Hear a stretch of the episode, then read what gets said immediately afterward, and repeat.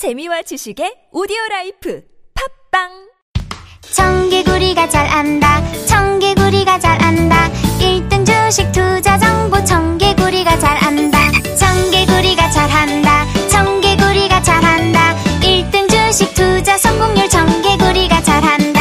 다른 생각, 남다른 수익률. 청개구리 투자 클럽. 취업을 준비하고 있는데 아이를 어떻게 할지 고민이에요. 전 맞벌이 가정인데요. 우리 아이는 어떻게 돌봐야 될까요?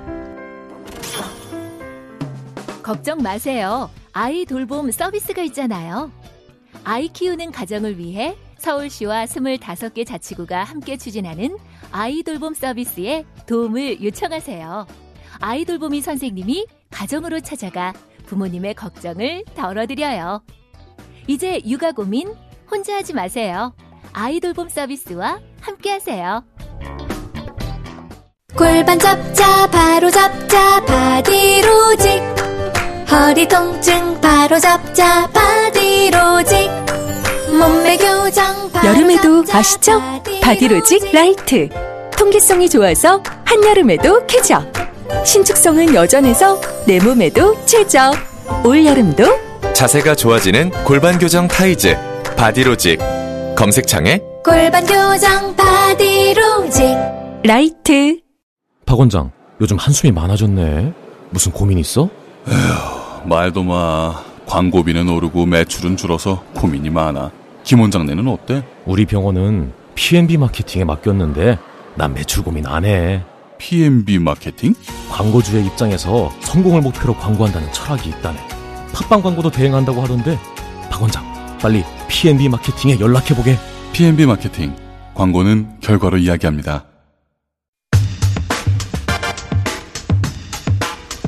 네, 문재인 대통령이 러시아 국빈 방문을 마치고 귀국했습니다. 이번 국빈 방문에 함께 동행했던 에, 더불어민주당 박영선 의원 스튜디오에 직접 모셨는데요. 아, 러시아에서 금방 돌아온 박영선 의원과 러시아 얘기를 좀 해보겠습니다. 어서 네, 오십시오. 제가 러시아 초콜릿을 가져왔습니다. 아 정말요? 어디 네. 있어요? 못 봤는데. 저 바깥에. 아 그렇구나. 먹어보고 할 걸. 그 네. 귀국하자마자 오신 거예요. 첫 네, 네, 그렇습니다. 여기까지 예. 스튜디오까지 오셔서 너무 감사드리고 역시 아, 1위 프로는 다르군요. 이번에 어떻게 문재인 대통령하고 함께 가시게 되셨어요? 그 한러 정상이 만날 때마다 네. 함께 열리는 한러 대화라는 포럼이 있습니다. 네. 이 한러 대화라는 포럼에 제가 더불어민주당을 대표해서 음. 이번에 참석을 하게 됐고요. 이 한러 대화는 그 각 양국의 전문가들이 모여서 현안을 쭉 토론한 다음에 이것을 양국 정상에게 보고를 하는데 그동안에 이 한러 대화가 여러 가지를 많이 기여했는데 특히 러시아 양국의 그 무비자 입국 네. 그것이 이제 한러 대화가 그동안에 했던 아주 아. 중요한 일 중에 하나입니다. 네. 그렇군요. 네. 자, 제가 사실은 가장 그 관심 있게 본 포인트는 국빈 만찬이었습니다. 네. 트위터에 너무 재밌는 내용을 올려주셔가지고 어, 러시아산 왕개 예. 킹크랩 킹크랩. 아무도 손을 안 댔다. 이거 어찌 된 일입니까? 어떤 분위기였어요? 그 이제 양쪽에서 그 20명 40명 정도 네. 그러니까 이제 그 참석을 했는데요. 어, 그 러시아의 상차림이 좀 특이하더라고요. 아 그래요? 그러니까 예를 들면 통째로 뭘 갖다 올려놓는 거예요. 그러니까 이 킹크랩도 통째로 와 있었고 또 하나 통째로 와 있었던 게 네. 그 우리가 그 강화무라고 이제 우리는 그렇게 부르는데 빨간색 작은 무 있죠. 예. 그것도 통째로 올려져 있고요. 예. 또 오이도 썰지 않은 채로 그냥 통째로 올려져 있어요. 어떻게 먹으라는 겁니까? 어떻게 먹으라는 겁니까? 구경만 하는 겁니까? 그래서 이 상을 네. 완전히 꽉 채우는 아. 그런 스타일로 이거 상을 차렸더라고요. 네. 네. 그래서 이 러시아산 왕개와 킹크랩은 누가 먹었습니까? 아, 누가 아무도 그걸 못 뜯었- 먹었습니다. 아무도. 문재인 대통령은요? 아마도 못 드셨을 것이라고 제가 아, 생각합니다. 그냥 구경만 하다 가시라 이런 건가요? 어, 제가 이제 그 문재인 대통령이 바로 보이는 네. 그 자리에 이렇게 약간 비스듬히 앉아 있었는데 대통령께서 킹크랩 드시는 걸 못 봤습니다. 근데 그렇게 화려했습니까? 그 크렘린. 아, 굉장히 화려하더라고요. 그러니까는 그 얼마 전에 보수 공사를 마쳤다고는 하는데요. 네. 이 문재인 대통령을 초청해서 그 국빈 만찬을 했던 그 장소가 클레물린 궁 안에서 가장 아름답다고 하는 그라노비티아 궁전인데 이 그라노비티아 궁전은 1491년도에 그 러시아의 수도원의 식 당 양식으로 이제 지어진 네. 것인데 그 안에 이제 성화가 쭉 아, 그려져 있어요. 성화. 그런데 그 성화를 복원을 했는데 네. 그것을 이제 다 금칠을 한 거죠. 그래서 금칠. 금칠. 예. 그래서 소문에 의하면 뭐 몇 톤의 금이 들어갔다 뭐 이런 야. 소문도 있다고 하는데 네. 아, 그 내부가 굉장히 화려해서요. 네. 어, 뭐 때, 아, 이렇게 화려하구나. 우리 청와대하고 굉장히 비교돼요. 어. 그래서 거기 당, 그 참가했던 장관님들도 네. 야, 우리 청와대도 조금 보수해야 되는 거 아니냐 뭐 이런 얘기를 하시던데. 청와대 좀 금칠을 좀 해야 돼. 아니, 금칠까지는 아니더라도 청와대는 지금 너무 인테리어가 아. 그 보수가 안 돼 있는 상태이긴 한데 그렇죠. 양론이 있죠. 논란이 네, 있죠. 이 네. 금칠하는 게 맞냐 틀리냐. 네.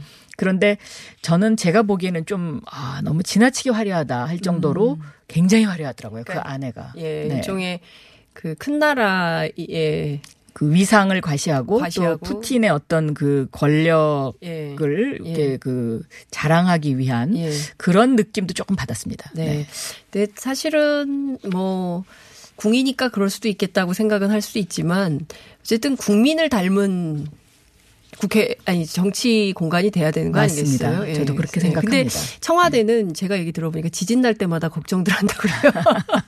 너무 이게 취약해 가지고 네. 예, 청와대 근무하시는 분들이 걱정이 많다 이런 얘기를 좀 네. 들었는데 이번에 앞서 말씀해 주신 대로 한러 대화 포럼에서 그 네. 남북 간 의회 교류를 위한 자리를 좀 마련해 달라 이런 제안을 하셨다고 들었습니다. 네, 이제 그 한러 대화 포럼에 그 통합 러시아당의 국제관계위원장이 네. 참석을 했어요. 그런데 그 러시아에서 모스크바의 그 10월 달에 오는 10월 달에 아시아 정당회의 총회가 열리거든요. 네. 근데 이 아시아 정당회의 총회에 이제 제가 한국 측 회장을 맡고 있는데 이 아시아 정당회의를 그동안에 가보면 북한의 노동당이 간혹 오곤 했었습니다. 네. 근데 그동안은 대화가 잘 안 됐죠.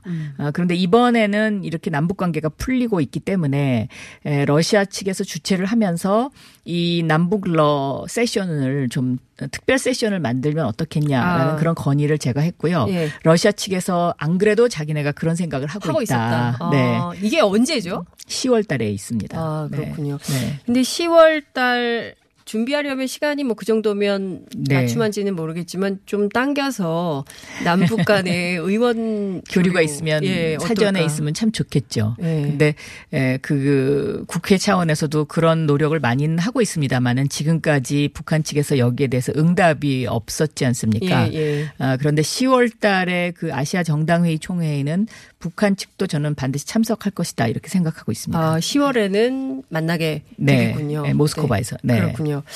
그 굉장히 역사적인 자리가 될 수 있을 것 같습니다. 그 남북의 의원들이 만난다면 사실 이제 북한의 의원들을 어 우리의 의원하고는 좀 다르기 조금 때문에 의미가 다르긴 합니다. 예. 그런데 보통 그 회의에 참석할 때 보면 네.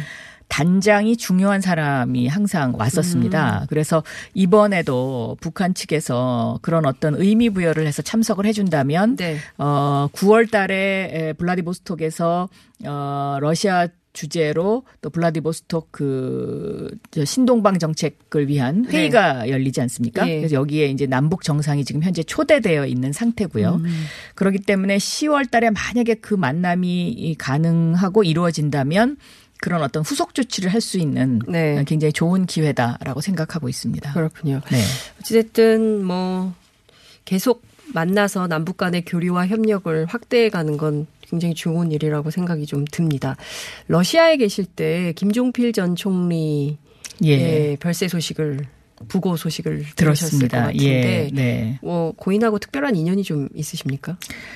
뭐 기자 시절에도 몇 번 뵌 적이 있고 네. 또 국회의원이 돼서도 몇 번 뵌 적이 있는데 네. 에, 제가 딱 한 번 이 김종필 총리가 그렇게 좋아하신다는 골프를 한번 같이 친 적이 있습니다.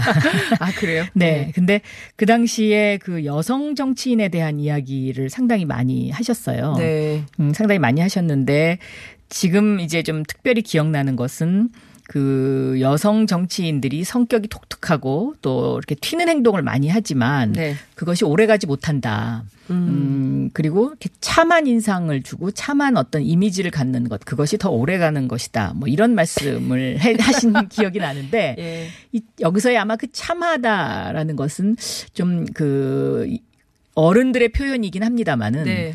저는 그렇게 이해했습니다. 그러니까 괴테의 파우스트에 보면 맨 마지막 기절에 여성다움이 이 세상을 이끌어간다 이런 표현이 있는데요. 네. 여기서의 여성다움이라는 것은 당당함, 또 음. 포용력, 뭐 이런 다양한 것을 의미를 하는데 네. 아, 김종필 총리가 언급하셨던 그 참하다라는 것도 음. 그런 어떤 여성다움을 잃지 않는 당당함, 음. 뭐 이런 표현이지 않았나 그런 생각을 하고요. 네.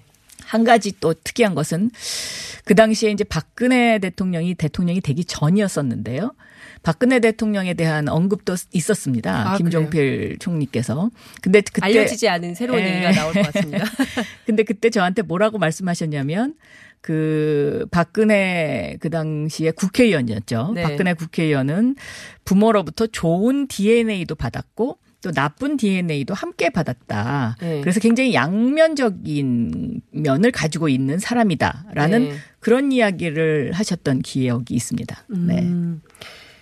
누구나 다 양면이 있지 않습니까? 그렇죠. 그런데 그렇게? 표현을 하시더라고요. 아, 네. 그래요. 근데 지금 제일 뜨거운 쟁점과 논란이 되고 있는 것은 국민훈장 무궁화장을 음. 취소할 거냐 말 거냐. 물론 이제 정부는 방침을 정한 것 같습니다. 네. 그렇지만 SNS 상에서는 뜨겁게 논쟁이 벌어지고 있는데 의원님은 어떻게 보세요?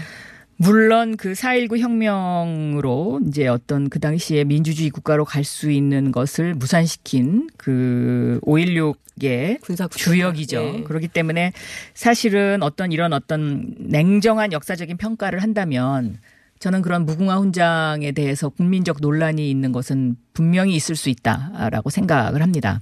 그런데 좀 더 크게 생각해서 어떤 우리나라의 그 정치 역사상 삼김 시대라는 그 삼김의 한 분이었기 때문에 네. 어, 큰 의미로 어, 무궁화 훈장을 줄 수도 있다. 저는 그렇게 생각합니다. 네. 큰 틀에서는 줄 수도 네, 있다. 네. 그리고 DJP 연합으로 김대중 그렇습니다. 정부로 평화적인 정권, 정권 교체에도 기여를 하셨죠. 예, 네. 때문에 네.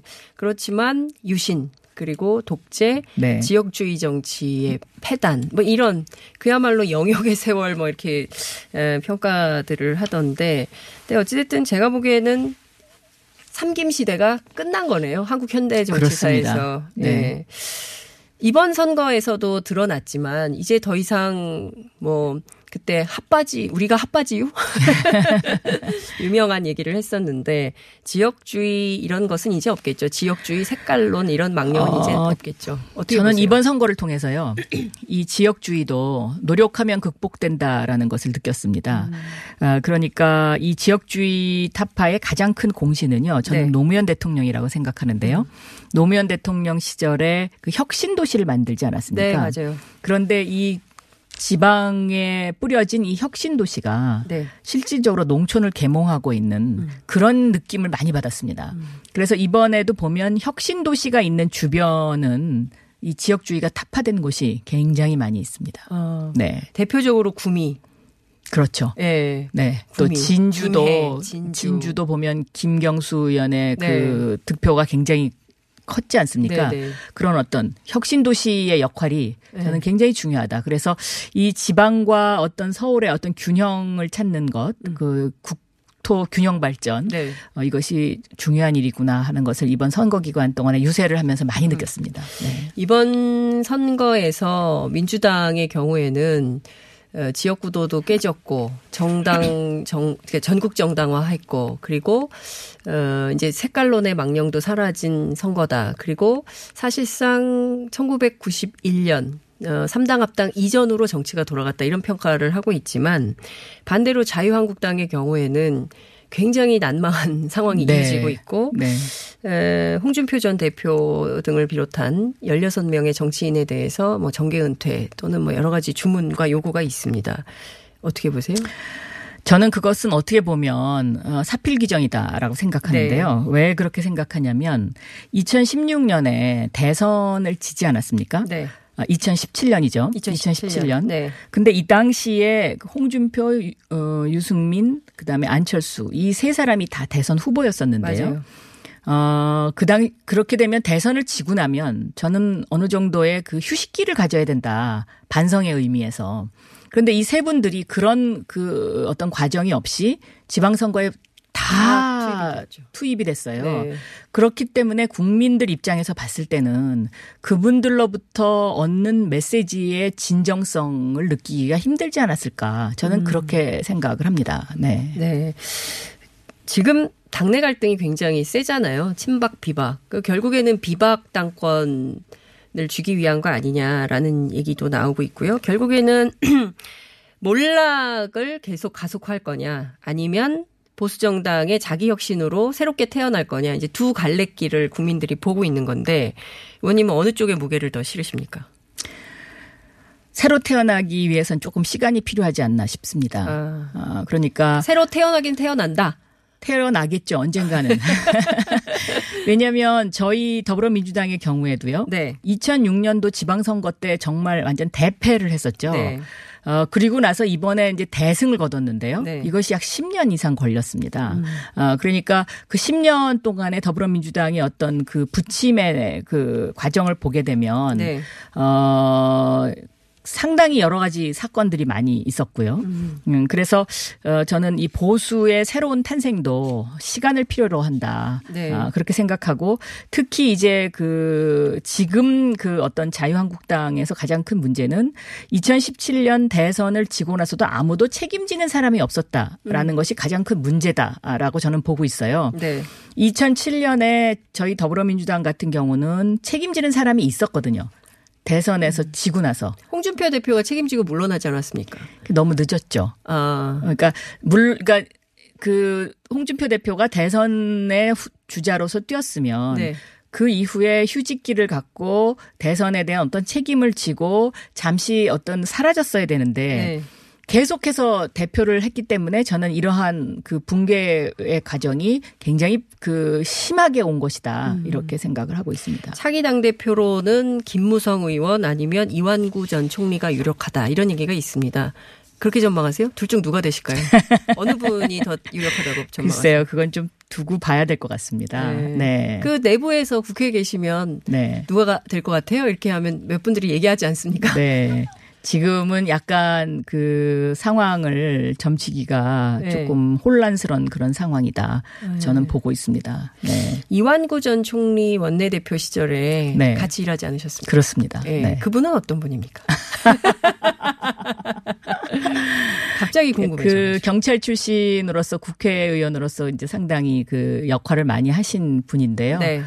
어, 성격이 충청도 분이지만 굉장히 그 다혈질적인 그런 아싸란 면이 계신 예. 분입니다. 네. 그렇군요. 보통 충청도 분들이 그 표현을 잘 안 하지 네, 않습니까? 예. 어, 그런데 에, 조금 그런 거하고는 조금 다른 면을 갖고 계시더라고요. 아, 네. 그렇군요.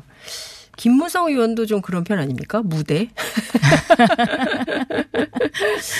어쨌든 근데 그 가능성은 어떻게 보세요? 자유한국당하고 바른미래당하고 뭐 합칠 가능성 물론 이제 전혀 없다부터 시작해서 아니다 끝내 우리는 한 배를 탈 거다 이런 주장까지 있는데 어떻게 전망을 하십니까, 의원님께서? 그거는 바른 미래당의 전당대회에서 네. 누가 당대표가 되느냐에 따라서 시간이 당겨질 수도 있고 음. 네. 아니면 계속해서 그 각자의 길을 갈 수도 있고 네. 저는 그렇다라고 생각하고 있습니다. 오늘 바른 미래당 원내대표 선거하는데 둘 다 국민의당 출신이지 않습니까? 그렇습니다. 한 분은 김관영 네, 의원이고 네, 한 분은 이현주 네. 의원인데 어, 누가 될까요?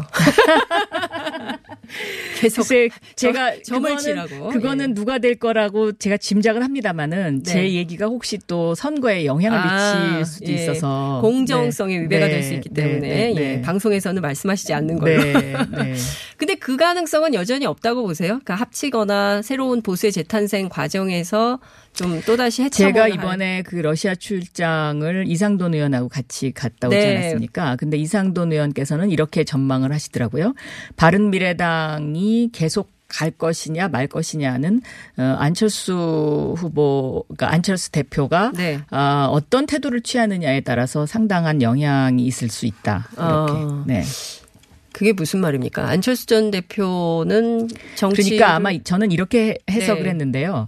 안철수 전 대표가 좀 정치적인 휴식기를 갖는다고 하면 네. 바른미래당이 그 바른미래당으로서의 새로운 보수의 가치 혹은 진보의 가치 해서 중도의 가치를 가지고 계속 갈 수 있을 텐데 네.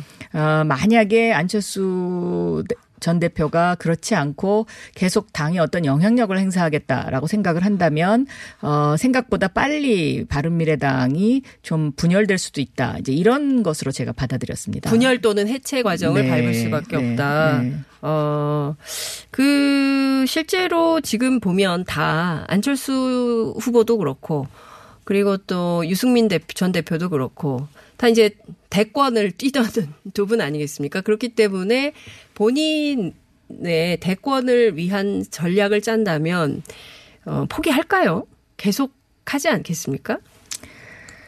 근데요. 네. 그, 제, 저도 뭐 정치한 지 지금 이제 뭐 10년 좀 넘었습니다만은 정치라는 것은 포기할 때 포기해야 새로운 살이 돋아날 수 있다. 저는 그렇게 생각합니다. 그러면 안철수 후보에게 조언을 한 말씀 하시지요. 저는 지금은 잠시 쉬어갈 때다. 어, 네. 잠시 쉬어갈 때다. 네. 아예 정계 은퇴해라. 정치 DNA가 없다. 어, 정치 그만하는 게 좋겠다라는 원로들의 그 조언이나 제안, 비판도 있지 않습니까? 저는 뭐 거기까지 그렇게까지 말하고 싶진 않습니다. 그러나 지금은 정치를 잠시 쉬어갈 때다라고 네. 생각합니다. 근데 지금 미국 다녀오셔서 아무런 그 입장 표명이 없는 상황인 건데, 어, 이대로 그냥 있는 게 나을까요? 아니면 뭐 나와서 얘기를 좀 하는 게 나을까요? 어떻게 보세요? 저는 그것도 조금 쉬어서 네.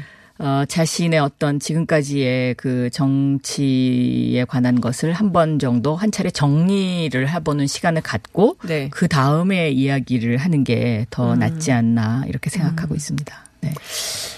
이런 조언을 받아들이실지는 저희가 함께 지켜보겠습니다. 네.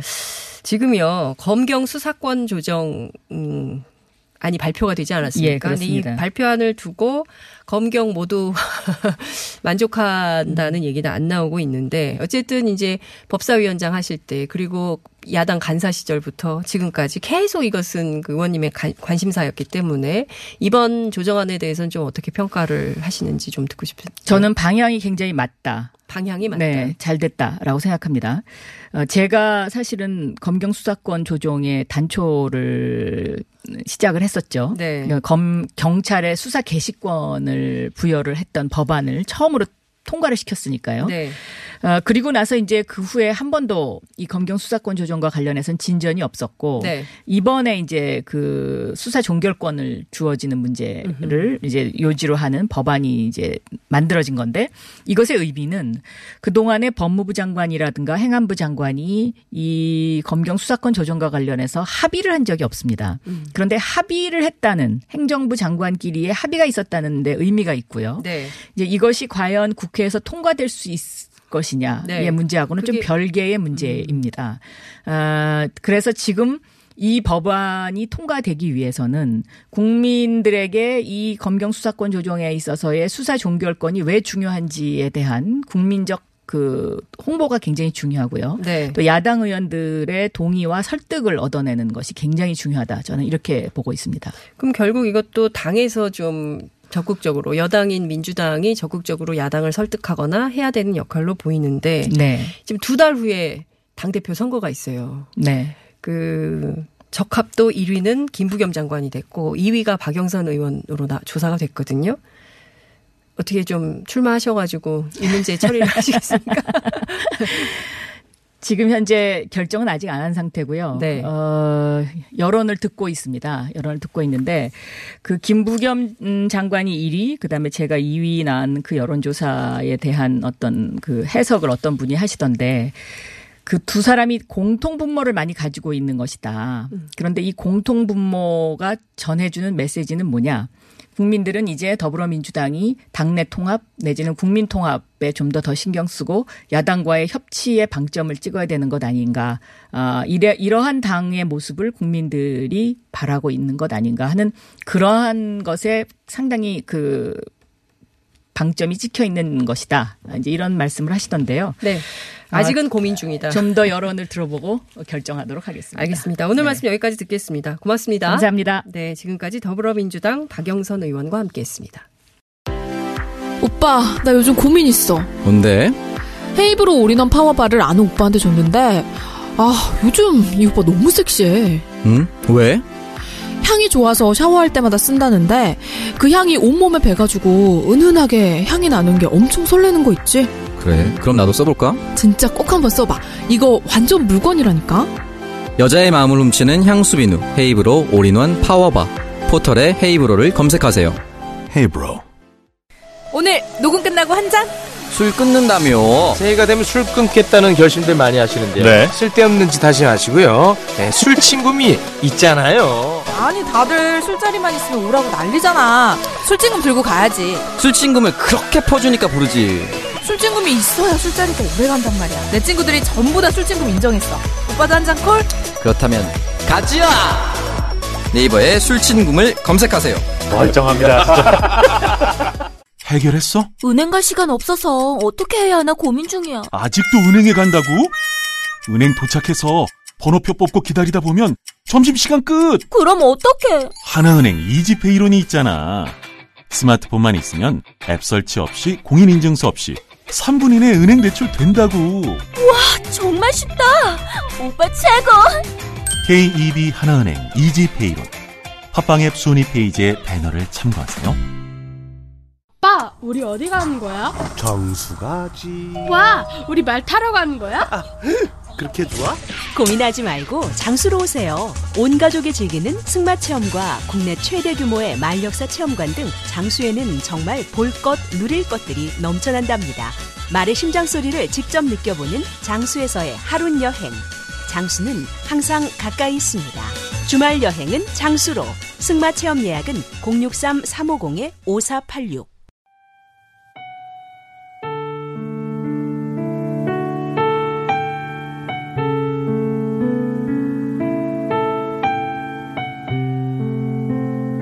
명분 없는 전쟁은 없었습니다. 하지만 전쟁은 아무리 좋은 말로 치장을 해도 변명입니다. 6.25 한국전쟁. 우리끼리 싸웠고, 우리끼리 죽인 것도 모자라 지금까지 서로를 증오하며 살아왔습니다. 하지만 지금 하나의 의문을 던지고 싶습니다. 이 전쟁으로 누가 웃었을까?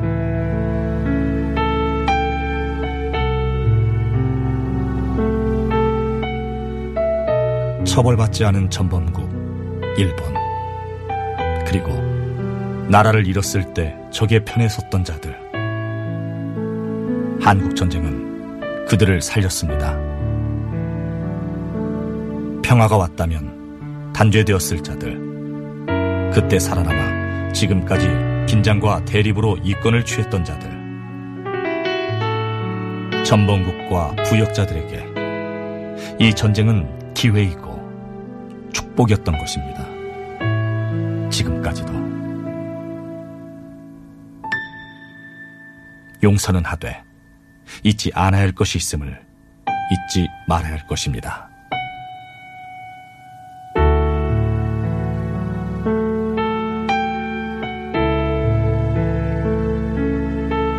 한국 전쟁을 다시 생각합니다. TBS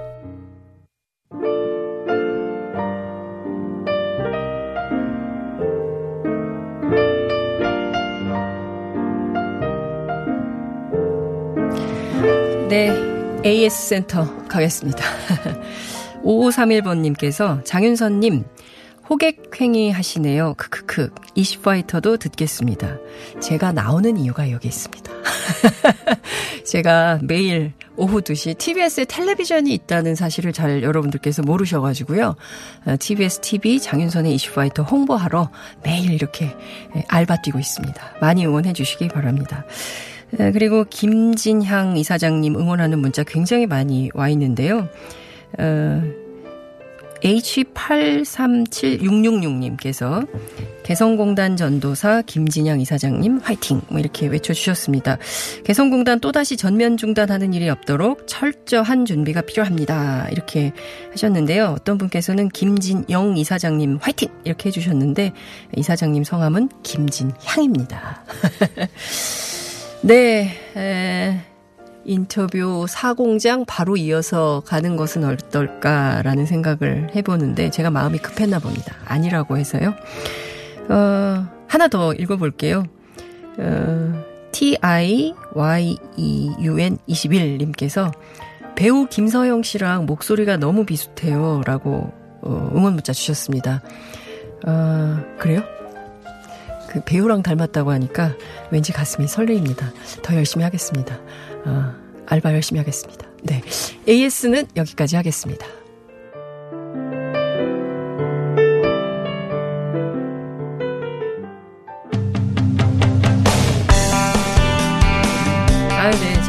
했는데 마음이 너무 급해가지고 제 앞에 앉아 계신 분이 너무 반가워서 그랬습니다. 어, 이슈파이터 고정 출연 하셨던 분입니다. 응원 인터뷰 나와주셨는데요. 명진 스님 스튜디오에 모셨습니다. 어서 오십시오. 네. 네. 반갑습니다. 제가 금요일 끝나자마자 바로 전화하셨어요. 네. 왜 말씀을 안 하십니까? 너무 떠시는 것 같아가지고 네. 그냥 그 TV에서 하듯이 네. 자신감 있게 네. 본인 스타일로 하라고 예. 예, 제가 권하려고 그때 전화 통화를 했는데 어, 정말 너무 잘하고 있습니다. 그래서 네. 어, TBS TV는 있는 게를 아는 분들이 없거든요. 네. 많이 아니, 이- 많이 생겼습니다. 많이 생겼습니까? 예, 그럼요. 예, 많이 그래서 생겼습니다. 지금 우리 하시는 거 장윤선 기자가 잘 하시는 거 보니까 네. 아침 뉴스 공장을 장윤선 기자가 맡고 에, TBS TV 이슈 예. 파이터를 예. 에, 김호준 총수가 가는 게 어떤가 싶어요. 아, 지금요, 김어준 언제 오냐. 김어준 어디 갔냐. 시끄럽다. 김어준을 찾는 그 지금 계속 그 문자가 들이닥치고 있습니다. 네, 그렇기 때문에 이것은 아, 김우정, 아, 김어준의 뉴스 공장으로 하는 게 좋을 것 같은데요. 하여튼 스님 너무 감사드려요. 바. 바쁘신 가운데 이렇게 직접 나와주셔가지고. 아닙니다. 네. 지금 스님 계시니까 제가 안 떨립니다. 오늘이요, 벌써 한국 전쟁 발발 69주년이 되는 날입니다. 어, 저희가 정전 협정을 맺은 지가 65년이 되는데요. 특히 올해는 종전 선언, 그리고 평화 협정 체결 가능성까지 나오고 있어 가지고 또 그 어느 때보다 느낌이 좀 다른 것 같습니다. 한국 전쟁 68주년이라고 합니다. 계속 실수하고 있습니다. 예. 스님 좀 어떻게 보세요? 이제 만으로 68년 되는 해인데 제가 1950년 사변동이에요. 여기 전쟁 통에 태어났죠. 그래서 그때 태어난 애들은 입학 시험 치를 때도 비율이 좀 약했어요. 많이 네. 죽어가지고. 에, 그런 그 비극적인 어떤 해에 제가 태어났다는 것 때문에 더 관계가 좀 새롭습니다. 네. 그런 전쟁이 종식되면서 평화의 기운이 돌아오는 것에 대해서 남다른 감회를 느끼고 있죠. 지금. 네. 그러니까요. 이제 아직도 전쟁이 안 끝난 거잖아요, 우리는. 그렇죠. 휴전 상태이고. 그런데 8.15를 계기로 해서 이산가족 상봉을 하게 됩니다. 가슴이 다시 또 뜨거워지는 8월이 오고 있어요. 아, 그게 이제 사람이 뭐 이별이 죽어 이별도 있고 살아 이별도 있는데 네. 생이별이야말로 정말 맞습니다. 우리 가슴을 찢어놓는 고통이거든요. 네. 근데 참 전쟁을 통해서 이렇게 이 남과 북으로 헤어져서 살아왔던 네. 그런 그참그 숱한 세월들 속에 피눈물 흘렸을 음. 이산 가족들을 생각하면은 하루 빨리 그리고 이번에 서로가 남북이 좀 좋아지면은 네. 에, 지속적으로 네. 음, 서로 교류하고 오고 가고 에, 이런 차원에서 시작하다 보면은 우리가 통일로 가는 길도 열리지 않을까 이런 네. 생각을 하게 됩니다. 그 계속 북미 간의 비핵화 조치를 계속 취하고 있는데 네. 국내 보수 언론들은 의심이 아직도 많이 있습니다. 북한이 언제 돌아설지 모른다. 그래서 이제 계속 물론 상황을 그 예의주시하고 있는 것은 좋은데 스님께서는 지금까지 쭉 흘러오는 전체 과정은 좀 어떻게 평가하시나요? 물론 조심스럽죠. 네. 국내외 정세라는 것들이 뭐 어떤 상황 변화가 일어날지 아무도 모릅니다. 네. 에, 그러나 일단은 북 쪽의 그 김정은 국무위원장이나 남쪽의 문재인 대통령이나 서로 간에 신뢰를 하는 걸로 보여요. 네. 거기에 또 트럼프 대통령까지 같이 좀 그 서로 김정은 국무위원장에 대한 신뢰, 예. 또 문재인 대통령에 대한 신뢰가 형성이 됐기 네. 때문에 미국 기자들이 트럼프 대통령한테 막 김정은 위원장 비판하니까 아니다. 네, 그런 그러니까. 사람 아니다. 우리 오늘은 똑똑한 터프가이라고까지 했어요. 저희들이 트럼프 대통령이나 김정은 국무위원장에 대해서 어, 여론에 의해서 잘못 생각하고 있는 부분도 참 많았다고 생각을 합니다. 네. 김정은 국무위원장은 고모부까지 이렇게 죽인 아주 그렇죠. 살인적인 그런 예. 독재자로 인식이 됐었는데 제가 보기엔 대단히 정직하고 음. 나름대로 포용력도 있고 유머도 있고 또 진정성도 있었다고 봐지고 어른에 대한 예의도 풀어가는. 있고 예. 네. 어른에 대한 예의요? 그 문재인 대통령하고 만났을 때 아하. 딱 담배 한 대 피우려고 밖으로 나갔다는 걸 들으면서 네. 사실 펴도 뭐라고 안 하거든요. 도보다리에서 회담할 때는 재떨이까지 갖다 놨답니다. 네. 근데도 안 피우면서 예. 그렇게 형님 대화하듯이 하는 걸 보면서 아버지 아닙니까 아버지. 아버지 뻘이 되죠. 예. 네. 그 문재인 대통령님 아드님보다 두 살인가 어리잖아요. 네, 그러니까. 예. 그래서 그런 그, 그거는 이제 뭐 개인 간에 그렇지만 국가 원수로서는 그렇죠. 뭐 동등한 관계로. 네, 공동한 관계인데도 불구하고 그렇게 대우를 하는 거 보면서 저는 남북 관계도 그렇거니와 북미 관계도 네. 더 이상 뭐 의심하지 않고 그냥 가도 괜찮지 않겠나 하는 그런 생각이 많이 들어요. 네. 스님 목소리 말투가 대통령과 비슷하세요. 문자가 들어와 있습니다. 제 목소리가 훨씬 좋습니다. 네? 아, 스님 목소리가 더 좋다. 네. 아, 문 대통령님 나오신 줄 알았습니다. 스님 목소리가 똑같아요. 아, 성대모사 준비하시는 건 아니죠. 아니요. 목소리 뭐 그냥 그대로 하는데 사람들이 그렇게 얘기를 많이 하더라고요. 그렇군요. 그 북미 간에 상당한 신뢰가 쌓이고 그리고 남북 간에도 상당한 신뢰가 쌓이면 사실상 한반도의 평화가 왔다. 온다. 이렇게 볼 수가 있을 것 같은데 어, 국내 정치로 좀 돌아와서요. 주말 사이에 이슈들이 있어서 김종필 전 총리가 별세했습니다. 그 훈장 수여 논란이 좀 있는데 스님은 어떻게 보세요? 개인적으로는 뭐 그렇게 고령까지 한국 사회 근대사 속에 네. 적적을 지울 수는 없습니다. 예. 뭐 공과가 있다라고 얘기도 하고 하지만은 그러나 헌정 질서를 유린했던 5.16 쿠데타를 통해서 총칼로 권력을 잡았어요. 네. 그리고 이인자로서 중앙정보부를 창설해서 어, 가진 그런 그 예, 곧 고문과 이런 걸 통해서 간첩을 양산했던 인혁당 사건, 통역당 사건 말로 할 수 없는 그런 국민들에게 고통을 줬던 당 본인이기도 합니다. 김대중 납치 사건도 있어요. 그렇죠. 예. 뭐 물론 그때는 김영욱 그 정보부장이 네, 했지만은 시절이지만. 그러나 중앙정보부가 그런 일을 저질렀는데 네. 그런 기관을 창설했고 또 사실은 5.16 쿠데타의 주역이거든요. 음. 근데 그런 분에게 국민의 이름으로 국민의 세금으로 네. 또 훈장을 준다는 거는 다시 한번 생각해 봐야 됩니다. 음. 역사 속에서 우리가 이러한 그 과오와 잘못을 저지른 사람들 그러니까 과정 속에서 일어났던 여러 가지 그 불의한 일들을 결과를 마무리 안 짓고 그냥 어, 적당히 국민 훈장 주고 마무리한다면은 후세들에게 가르쳐 줄 교육적 교훈이 없어져 버리는 겁니다. 네.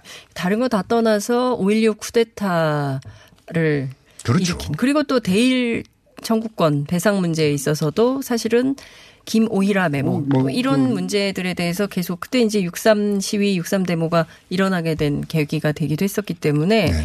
사실은 이게 좀 공간 논란이 계속 있었던 분인 것 같습니다. 아니, 그5.16 쿠데타 하나만 갖고 그거는 헌정 질서를 총칼로 그러니까요. 무너뜨렸던 장본인인데요. 네.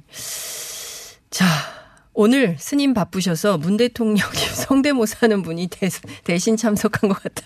이런 의견이 계속 오고 있습니다. 대단한 스님이 나와서 앉아 계신 것 같다라는 생각이 좀 듭니다. 국내 정치 좀 더 여쭤볼게요. 안철수 정계 은퇴로는 어떻게 보세요? 신선한 충격으로 정계 입문을 했죠. 네. 에, 그런 거뭐 연구하는 학자에다가 또 사업가에다가 음. 그랬던 분이 젊은이들의 희망과 새로운 그 new 모델로서 많은 그런 그 참 기대를 했었는데 네. 너무 그동안의 정치적 행보나 이런 것들이 국민들에게 실망을 줬기 때문에 나는 그냥 본래 있던 자리로 돌아가는 것이 훨씬 본인의 가치를 음. 나타내는데 더 도움이 되지 않을까 하는 그런 말씀을 드리고 싶네요. 본래 있던 자리가 어디입니까? 학자? 학자로 돌아가는 게 아, 낫겠다. 학자로 싶습니다. 돌아가는 게 낫겠다.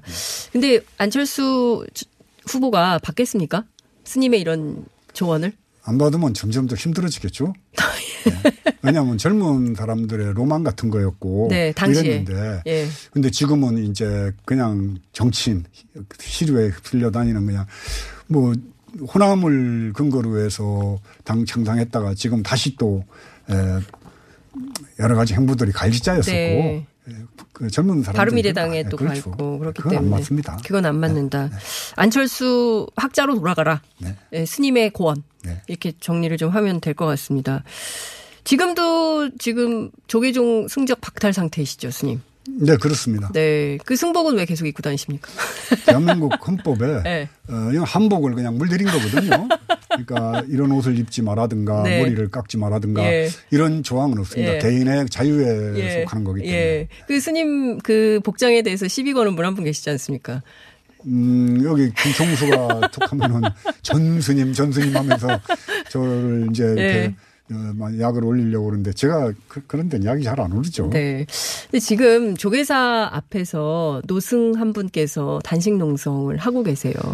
네, 설조 스님이라고 94년 정당 개혁 때 네. 어, 맨 앞장 서셨던 그런 스님이 다시 또이 정당의 그 여러 가지 불이한 것을 보면서 단식을 지금 6일째 하고 계십니다. 네. 그래서 이런 문제는 어, 불교계 언론 중에서 불교닷컴이나 불교 포커스라는 데 들어가 보면은 네. 자세하게 어, 스님들의 그 단식이라든가 네. 이런 뉴스들이 많이 나오고 있어요. 네. 그래서 이 자리에서 얘기하려면 너무 긴 얘기가 되기 때문에 네. 시청자분들이 조금이라도 불교에 관심이 있는 분들이 계시다면은 네. 불교닷컴이나 불교 포커스에 들어가서 네. 한번 조계종의 사태가 얼마나 심각한가를 좀 스님 지금 저 이슈파이터 홍보하기도 바쁜데 자꾸 다른 언론 홍보하시면 안 됩니다. 아, 불교계 내용을 물어보니까요. 아니 그런데 이게 좀 정리가 잘 안 되는 것 같아요. 불교계에 있는 문제들이 그 PD 수첩에서 일, 네. 이편으로 나눠 가지고 네, 보도를 했죠. 조계종의 어, 부정과 부패, 불의를 스님들로서는 도저히 있어서는 안 되는 일들을 보도를 했어요. 음. 근데 그거에 대해서 잘못을 뉘우치거나 또 그것을 시정하려고 하는 게 아니라 방송사를 대상으로 소송을 들어갔고 또 하나는 어, 스님을 징계를 저같이 징계를 당한 스님이 네. 대법원까지 소송을 해가지고 대법원 판결로 승소를 했어요. 네. 그랬더니 왜 법이 에, 종교 집단의 일에 관여를 하느냐. 그러니까 조계종이 꼭 무슨 치해법권지대인 양 이런 성역. 식의 행태를 통해 성역같이 얘기를 예. 하는 거죠. 음. 그러면서 내부적으로는 세속 사람들보다 더 타락하고 추접스러운 짓으로 점철하면서 어, 대법원 판결까지 부정하는 것이 지금 조계종단의 총무원이라고 보면은 정확하다고 제가 말씀을 드리고 싶습니다. 아, 어쨌든 설조 스님 단식 중이시라는 사실이 네. 더 많은 불교에 관심 있는 분들에게 음. 관심 더 많이 알려지면 좋겠다는 생각이 좀 들고요. 평화의 길이라는 재단을 만들려고 하세요? 남북 문제도 그렇거냐 지금 사회적으로 소외되고 또 권력으로부터 철저하게 탄압받았던 네. 용산 참사라든가 세월호 유가족이라든가 아. 쌍용 자동차라든가 예. 민가협 유가협 뭐 진실의 힘 간첩으로 몰렸던 분들까지 다 해서 네. 에, 저하고 같이 참 손을 잡고 같이 눈물을 흘렸던 분들인데 네. 좀더 적극적으로 그분들을 위해서 일을 좀 하고 남북 문제도 아. 좀 우리가 더 도울 수 있으면 돕자는 뜻으로 아, 어떤 남북과 남북 관계 관련된 재단인 건가요? 그, 사회적 그 약자들 우선은 지금은 뭐 금강산 옛길 네. 걷기를 이제 아. 어, 모토로 해가지고 사업을 예. 좀 해보려고 합니다. 아, 둘레길 같은 거. 그렇죠. 를 만들어서 금강산 안에 네, 네. 우선 이런 걸 해보자. 그러면 통일부하고 뭐 교류 접촉 승인 이런 걸좀 네, 지금 받으셨어요? 뭐 대북 접촉 신는 거를 지금 하고 있고. 네. 그러니까 고성, 설악산 고성에 있는 예. 건봉사라는 절에서부터 예. 건봉산은 사실은 금강산이거든요. 아. 설악산이 아니고. 네. 예, 거기에서 금강산으로 가는 옛길을 찾아서 예. 이제 걷자 하는 그런 것들 가지고 사업 계획을 추진하고 있어요. 네. 아, 스님 말씀 들어야 되는데 지금 시청자 문자가 폭주하고 있대요. 이슈 파이터는 어떻게 보나요? 아, 너무 반갑고 감사한 문자입니다. 제 목적이 달성되고 있습니다. TBS 앱 까셔서 보실 수 있고요. 그다음에 유튜브 또 페이스북 라이브 그리고 케이블 텔레비전이나 IT IPTV는 지역마다 번호가 다 다른데요.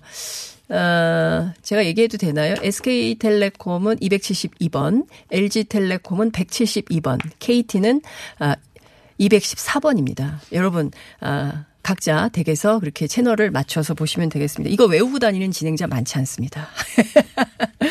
스님 끝으로 신작 스님 어떤 게 잘 사는 겁니다. 아, 잘 사는 겁니까? 북콘서트 예정돼 있죠. 언제 하나요? 6월 30일 날 어, 서울 문화센터라고 성동 언제요? 성동 6월 30일 날 6월 오후 30일. 3시입니다. 네. 거기에 출연하는 분은 그 가수 전인권 씨, 네. 또 배우 안석환 씨, 예. 김미아 씨가 사회를 보는 아. 아. 주 화려한 무대 어우, 재능 가족. 기부를 그렇게 해주시기로 했어요. 네. 그래서 어, 책 콘서트 하면서 많은 네. 분들과 함께 더불어 어, 정말 우리는 어떻게 해서 연대해서 알겠습니다. 세상을 예. 바꾸면서 행복한 대한민국 만들어갈 알겠습니다. 것인가를 예. 주제로 북 콘서트를 하게 됐습니다. 예, 스님 책 샀어요 이런 그 문자도 와 있고요. 네. 방금 명진 스님 인터뷰 관련해서 어, 조- 조계종 안에서 반론할 게 있으시면 반론 적극적으로 수용해서 받겠습니다. 어, 인터뷰 적극적으로 응해 주시면 좋겠다는 말씀을 좀 드리겠습니다. 반론 못 할 겁니다. 아, 스님 너무 단정적으로 말씀하시는 거 아니에요? 네, 만약에 반론할 정도가 된다면 지금의 조계종이 이 정도는 안 됐겠죠. 오, 야. 바깥에서 PD가 엄지척했습니다, 스님. 어쨌든 스님 인터뷰 나와주셔서 너무 감사드리고요. 오늘 말씀은 여기까지 듣겠습니다. 고맙습니다. 네, 수고하셨습니다. 네, 지금까지 명진 스님과 함께 했습니다. 고맙습니다.